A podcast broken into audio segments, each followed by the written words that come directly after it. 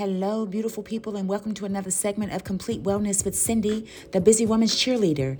This is the channel where women from all walks of life can stop by, get tools and resources to help them thrive 360 in mind, body, spirit, and finances. I invite you to stay connected, subscribe to this channel, and visit me online at thecindyrand.com. Now for today's segment.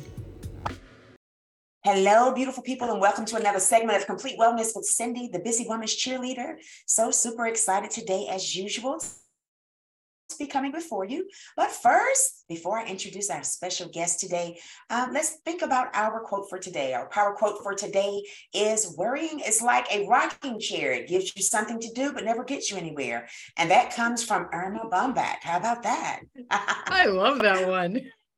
Oh, so we have today with us Kim Hamer, and Kim is over the 100 Acts of Love. Hi, Kim. How are you? Hi, Cindy. Nice to see you. You, you as well. Bad hair day, but we're here. Oh no, bad hair day. That's why. That's why we got this on. so, listen. Tell us a little bit about yourself and basically, you know, um, the 100 acts of love. Where did that come from? Tell us about yourself and tell us where that came from. Yeah. So um, back in 2006, my very tall, healthy, uh, strong husband was diagnosed with stage four cancer. Um, for those of you who like to know what kind of cancer was large B cell lymphoma.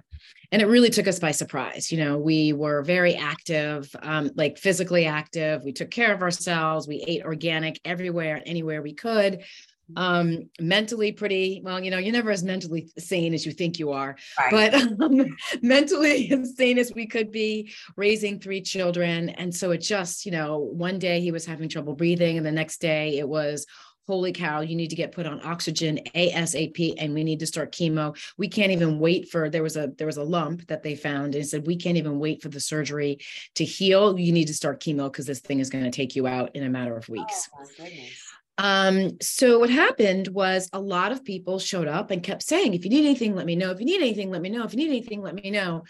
And um, at first, it felt really helpful, and I'll talk a little bit about that later but what so many people showed up and from we lived we lived all different places. We had you know we grew up on the east coast. We were on the west coast at the time. We lived in all different places across the country. And people kept showing up and doing really sweet things for them. So I started calling these things acts of love because that's what it felt like. It felt like, you know, we're going to pick your kids up today and you're not going to get them back till tomorrow, Saturday morning at 10, because we're going to take them to the movies and do a sleepover. We love you. You know, we're going to send a handyman to fix that light in your kid's room because we love you. You know, we're going to take care of getting sure that the, the lawn gets mowed because we love you.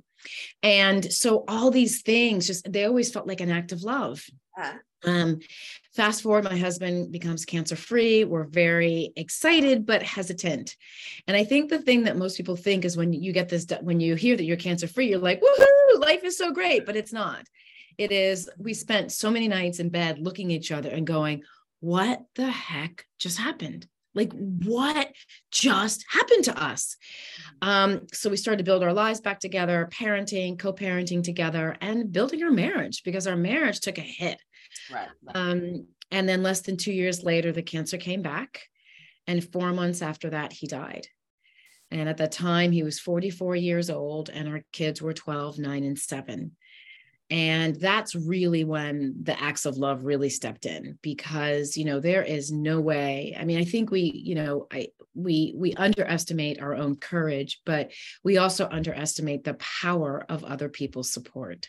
Right. and there is no way that i would be the same person that i think i am. Well you can ask my kids sometimes they don't think so.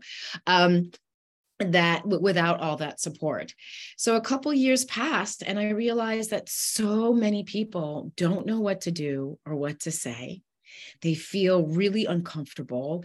They feel guilty, and they do one of two things. Uh, they do one of three things. Either they manage to do something well and good and kind and sweet because they, in the back of their mind, they either know or they've had a situation that's very that's familiar, so they know what to do. They they either say, or the second thing is they usually end up saying the wrong thing, and the third right. thing, which is actually sometimes the most painful, is they say nothing at all. They pretend wow. like it didn't happen.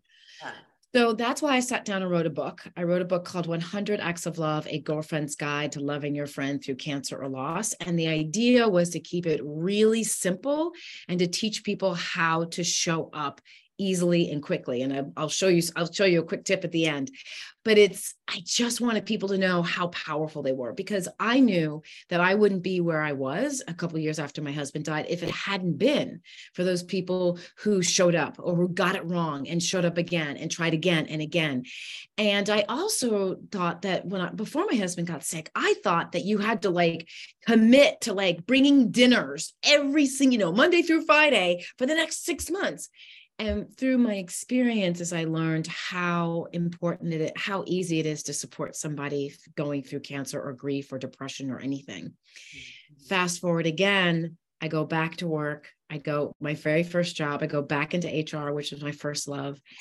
And my very first job i'm working for a president of a company whose wife has cancer and then she dies and the company doesn't know what to do. They don't know how to act. They don't know how to talk to the the managers about you know he's he's the ceo of the organization. So no one knows what to expect. Everyone's running scared. He's you know he's in the office not being himself because that's what grief does to you. It changes your brain and that's when my my business was born. That was the first kind of inkling because i spent a lot of time talking to the managers about how to really work with this person who was going through a devastating life changing loss. Mm. how does you know what do you say to him? How do you handle his reactions? What are what can you how do you change your expectations of what you think he's going to be able to do? I also spent time talking to he was the president of the company there was a ceo of the company in the uk i spent time coaching him as well as what could he expect from this employee um, and so I move forward in the HR world and I see it all over the place. You know, I see death happen and, and employees grieving at work. I see an employee death occur and managers don't know what to do or how to manage the situation. And um, I see, you know, now we've got, a, you know, almost a, an epidemic of depression and loneliness occurring, which really affects how people show up at work. Mm-hmm and so i launched this i you know developed this through my years of working in hr i developed this five star of something called north star strategy which helps managers understand exactly what steps to take to help their team move through this process mm-hmm. um, and that's what i do now Okay, all right. You know, I always say there's a cause and effect behind every business entity. Yes. So it's just always kind of interesting to get that background as to what you know made a person do what they're doing or or you know the cause behind it yes yes so basically um you're mentioning about like you know the leadership so how could a leader balance their employees need and continue to keep the the company going at a good pace Sure. So one of the things I often tell leaders, the very first thing I say, you have to say something. And it's so funny. Most leaders, when I talk to them, they say to the person, you know, they're so shocked by the news. Their mm-hmm. reaction is take all the time you need. And that is actually the wrong thing to say. Mm. Um, and because what you're doing is all the time you need means could mean to that employee, I'm going to take 24 hours and come back to work, or it yeah. could be I'm going to be out for three yes. weeks. Yeah. And you haven't set a boundary. And then, so let's say the employee is back at work and they're doing crappy work because they're because they just found out they had cancer, or just because they're under treatment, or because they're, you know, they're doing crappy work for a good reason. Mm-hmm. Now you have to start having these conversations with them about their work, right? And you and you said it, and you you really don't think they should be here so you mm-hmm. have to kind of figure out what to say. Um, one of the things I also tell managers, very important, is the the next thing they say is take all the time you need. Then after that, they say, if you need anything, let me know. And mm-hmm. that is actually the least helpful phrase you can say. Hmm. And there are four main reasons for it. One, when you when someone delivers you that news whether it's an employee you care about deeply or an employee you kind of really want to mm-hmm. you know move out the door mm-hmm. you need to need to take the time to connect with them. And so one of the things we need to do is take that moment to go, holy cow, I mm-hmm. cannot believe this is happening to you, or I'm so sorry, mm-hmm. or I just need a minute. I this news is so shocking, right? And that connecting is really important. Here's a great example. Let's say something really good has happened to you like you know new car new house marriage kid whatever something fantastic and you go to lunch with six people and you know they all know exactly this great thing that's happened to you and they say nothing the whole time? Nothing. Mm-hmm. Most of us, our reaction is we feel hurt. Like, why didn't anyone acknowledge? Like, I want to share this good news. Well, the same thing happens when we have tragedy. We need to be witness. Think about when you come home from work and you want to talk to your partner and you just mm-hmm. want to complain about the day. That's witnessing right think right. about think about when your friend says you know just gives you a hug because it's such a horrible thing that's happened to you that's witnessing so we all want to be witnessed and that's so important when you are dealing with a situation where your team is watching you your team right, is right. watching, whether they're watching you physically or they're watching because the person's going to come out of the office and tell everybody what's happened. They're going to tell that one person's going to tell everybody else. Right. They're watching you. So being really clear on understand on what you to say is important. So that's the first reason why it's not a helpful thing to say. The second reason, Cindy, what's anything? What's anything? What did you mean by that? Mm-hmm. Did you mean that you were going to go pick up my vomiting toddler in your brand new BMW that just got cleaned? Or did you mean that you were going to, right? Or did you mean that you were going to be dropping off a bottle of wine? Like anything is too big a word. You, no one can grasp that. Now, in the moment, we really do mean anything. If you needed caviar, Cindy from Russia, I would figure out a way to get to Russia. Like in the moment, I'd be like, all for it. And then I'd look at my credit card statement and think, I can't. Of course, I wouldn't know that it's not to that extremity, but I understand what you're saying, how that could be misleading. Exactly. Exactly. It can be very misleading. Anything is too big a word. It's just too big. The third reason it's not helpful is now you put the person who's already under a great amount of duress to figure out what you mean by anything. So now they have to kind of go through their Rolodex. Like I said, did you mean that you would pick up my child? Or did you mean that you'd go get pasta? Or did you mean you get milk first thing in the morning? Because I just happened to run out of, I just realized I'm out of it and it's morning time. Like, so you're asking me to figure out what anything is or to make a list. And the fourth reason it's not helpful, which is so key for so many of us, most of us aren't good for asking for help and we're we get worse at asking for help when we really need it because we are vulnerable and we cannot take we feel like our hearts will break if someone turns us down so you've got four really good reasons why that statement isn't very helpful. And so what I tell managers to do is one, acknowledge what's going on. You don't have to, pr- to produce some action step or something specific right away, but you can come back to them and say, Hey, I was thinking about this. What I'd like to do for you is, and fill in the blank right? Figure out we all have our helping superpowers. We're all really good at doing certain things. We enjoy cleaning the dishes, or we enjoy vacuuming, or we enjoy, you know, get, you know, Gantt charts, right. you know, whatever it is. You know, we enjoy making charts out of making pie charts. Mm-hmm. Whatever it is, we have things that we're really good at, and that this person who's in crisis may not be as good at, or may need to be taken off their plate. And so that's where you make the offer. You get very specific, and you offer more than once because people are not firing on all cylinders and they're probably going to forget. Yeah, yeah, that makes a whole lot of sense. So it sounds like your hands are full. So what are you doing with that? Are you um, just basically giving out that information throughout your book, or what? What is your format for giving people this information? Yeah, so basically, I'm I haven't quite figured the quite title yet, but I'm sort of like the crisis consultant. So what happens okay. is Makes a manager a, a manager comes in and says, "Oh my, you know, an HR person will call me usually and say, you know, an employee has died. What do we do?"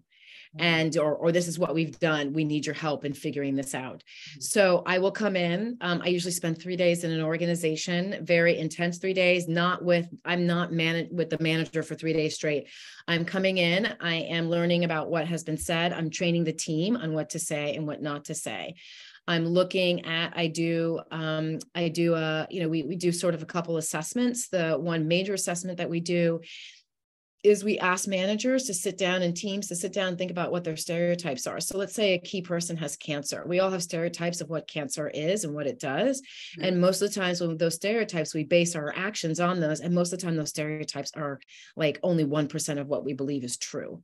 So we have to kind of look at that. And we also need to look at our own feelings behind it because we, you know, f- our feelings leak out of us. You know, think about you come home from work, you're having a bad day. The dog senses you're having a bad day and stays away. Right. So our feelings leak out of us. So we need need to do that feeling work. The third thing we do is we do a massive assessment. So just kind of figure out if it's someone with cancer, what, you know, we want to know. We don't need to know what kind of cancer, and it's none of our business. And we right. legally, we cannot right. ask. Right. But we do want to know how often are you going to be able to work? And that person can say well i'm going to be able to be in three days a week and have to be out on tuesdays and thursdays. And okay. So with that in mind what do we how do we need to rearrange the team so that it's more effective? A lot of times managers make the mistake of pulling the big projects from the person who's dealing with the with the issue. And that is one of the worst things you can do because yeah. you're sending two messages exactly one they want to stay connected two if they're working and two you're sending the message to the team this person is weak and mm-hmm. this is what happens when we deal with weak people. We just pull the big stuff from them. And then third is you completely unmotivate the employee who has had cancer. So they may stay with you, but they are probably going to leave. Their their their chances of leaving for a different position are very high after they after they've been after hopefully after they've come back and cured. Um, so we do an assessment and that's, and then after that, we're able to take thoughtful action. And that assessment, so like I said, it covers the employee, it covers the team, it covers the company. Some companies have some stuff dialed in already on what they do and how they support employees. Most companies don't. So we start to take a look at that. And what do you want to do? Because this is not the only time it's going to happen.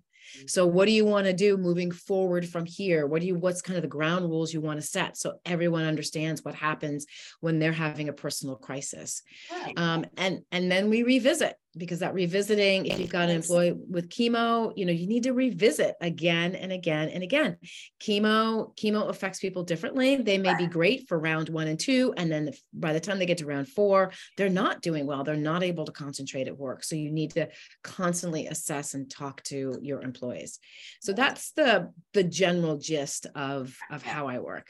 I could, I mean, I could definitely see how that necessary you know a lot of times and we're not going to get into that with how the the healthcare system a lot of times forces yeah. even in a crisis to push through to keep their benefits to yes be able to continue to work because of their you know um, another whole story for another year yes. Um, you know so definitely um, you know, I, I, definitely understand why it would be necessary to have like that crisis management that a lot of times is in, you know, other arenas, but not in the HR arena. And that is not something because I, I understand HR from my accounting background for all those years. So there's not something that is this less taught or you're certified as. It has to be like Correct.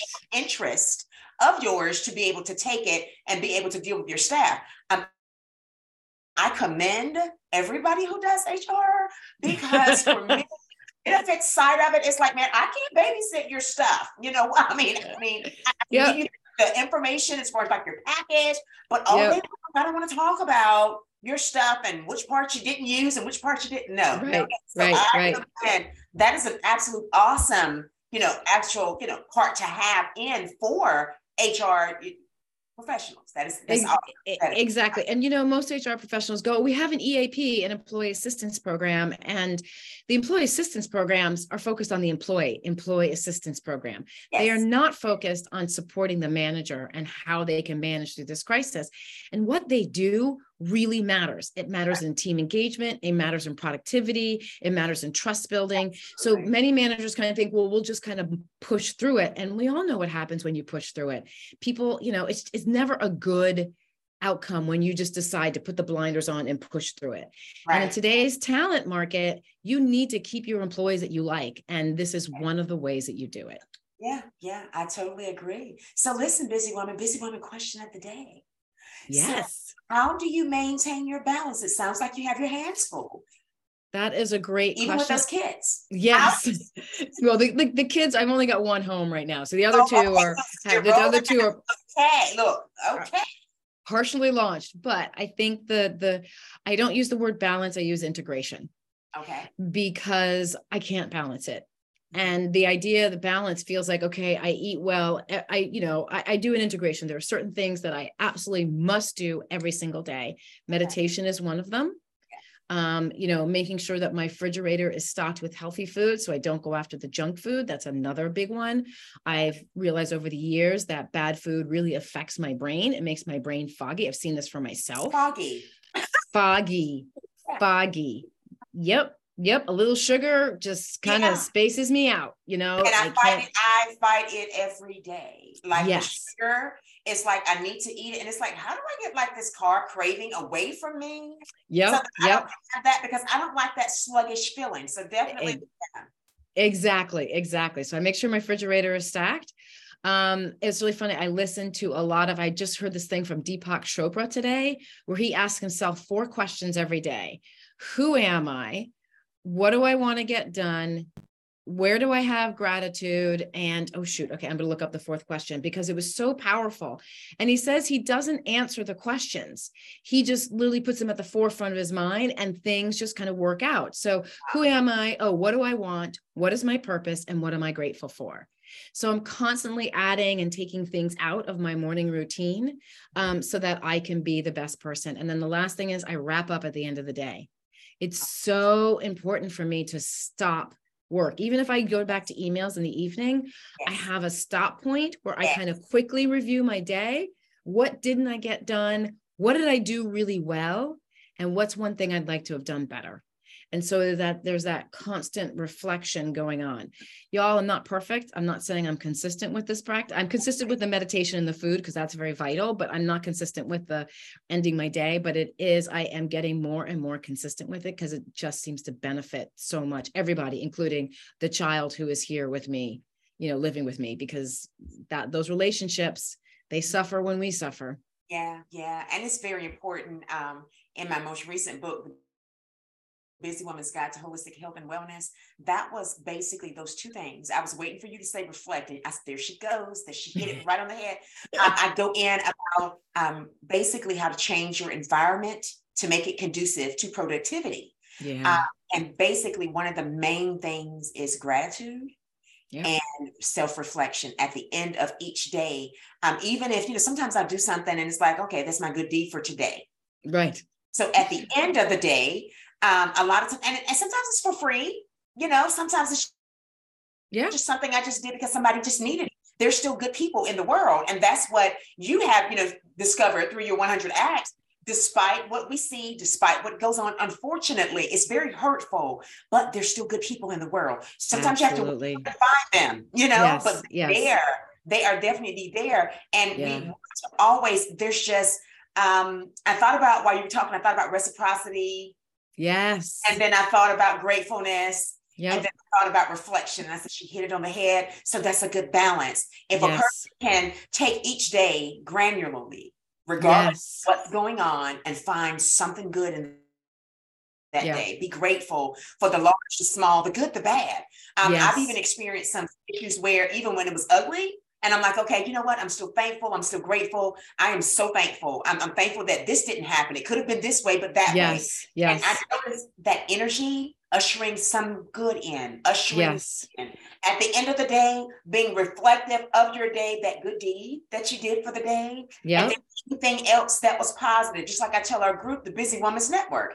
I'm right. saying, you know, what are your wins? Greater yes. What are your yes. wins? Sometimes, well, you know, I just don't say I just. Yes, yes, yes. It's, you know, yeah. Don't downplay anything positive because yep.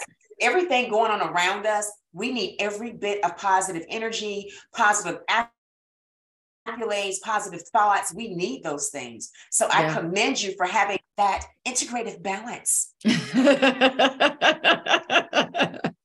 well, thank you, Cindy. Yeah, it's, you know, it's not easy, but it is, Absolutely. you know, it's, I, you know, I always remember I drink from a well that I didn't dig right? Yes. I am drinking from the well that my parents dig, that my grandparents did, my great great grandparents did, that, that awesome. you know, all the way back. Yes. And my job is to continue digging. And yes. I can't dig for my children or for my grandchildren or for my friends' kids or for, you know, my sister's children. I can't dig if I right. don't do my own work.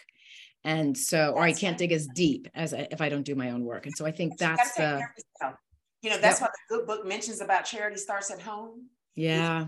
A lot of times we're not talking about a building, we're talking about that temple. Yep, absolutely. Take care of yourself. How can you, um, I always say, how can you lead when you're running on empty? yeah. You have yeah. constantly filled up. So this is awesome. Awesome. Awesome. Yeah. I've enjoyed talking to you. How can people get in contact with you if they want to get in contact? Sure. So there's a first thing. I know I mentioned one thing never to say. I actually have a free download with five things never to say to an employee, a friend, anyone Okay. dealing with cancer, loss, or anything.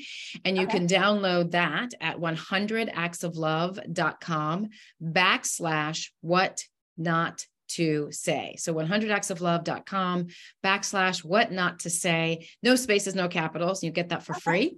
Okay. Um, the second thing is I'm all over LinkedIn, so please reach out to me on LinkedIn. That's where most people find me. Um, so you can find me there. Uh, my name, Kim Hamer. I do um, LinkedIn lives every Thursday. So if you have a question that you want answered, that you just you kind of feel like a fool for asking because you feel like no one, everyone else knows but you, I'm your gal. So go ahead and DM me with that question, and I will get it answered for you on air. Um, and then the last thing is go ahead and reach out to me at 100 Acts of Love on Instagram. I'm also there as well. Oh, Um, so yeah, there's there's a couple places that everyone can find me. I will be launching YouTube at some point. Got a couple videos, got a couple videos up there, but not haven't gotten there yet. God bless you, Cindy, for doing it. Oh, and um, so yeah, that, that those are all the places. But I think the thing I want everyone to really know is how much they matter. I think we forget. We think we, you know, it's like what you said in your group. We tend to look at all the bad things we've done and not celebrate the good things. And that Right. friend, that Right. coworker, that employee who you like really, who you really like working with, they like working with you too. You're important to them. And when you show up, you know, even if you say the wrong thing, you could always re-say it and say the right thing. But showing up when someone is in crisis is really so incredibly important for them, but it's also incredibly powerful for you. Absolutely. I love it. I love it. I love it. Oh, Zen. Zen. All right. So that is all for today. We'll definitely have to get you on again. I appreciate you so much. I appreciate you too, Cindy. Thank you so much for having me. You're welcome. My pleasure. Thank you again for tuning in to Complete Wellness with Cindy, the Busy Woman's Cheerleader. Follow me on social media at Busy Woman's Cheerleader. Remember, together we write our stories, share our journeys, create memories, and leave our marks in history. Until next time, peace, blessings, and joy be multiplied to you. Ta ta.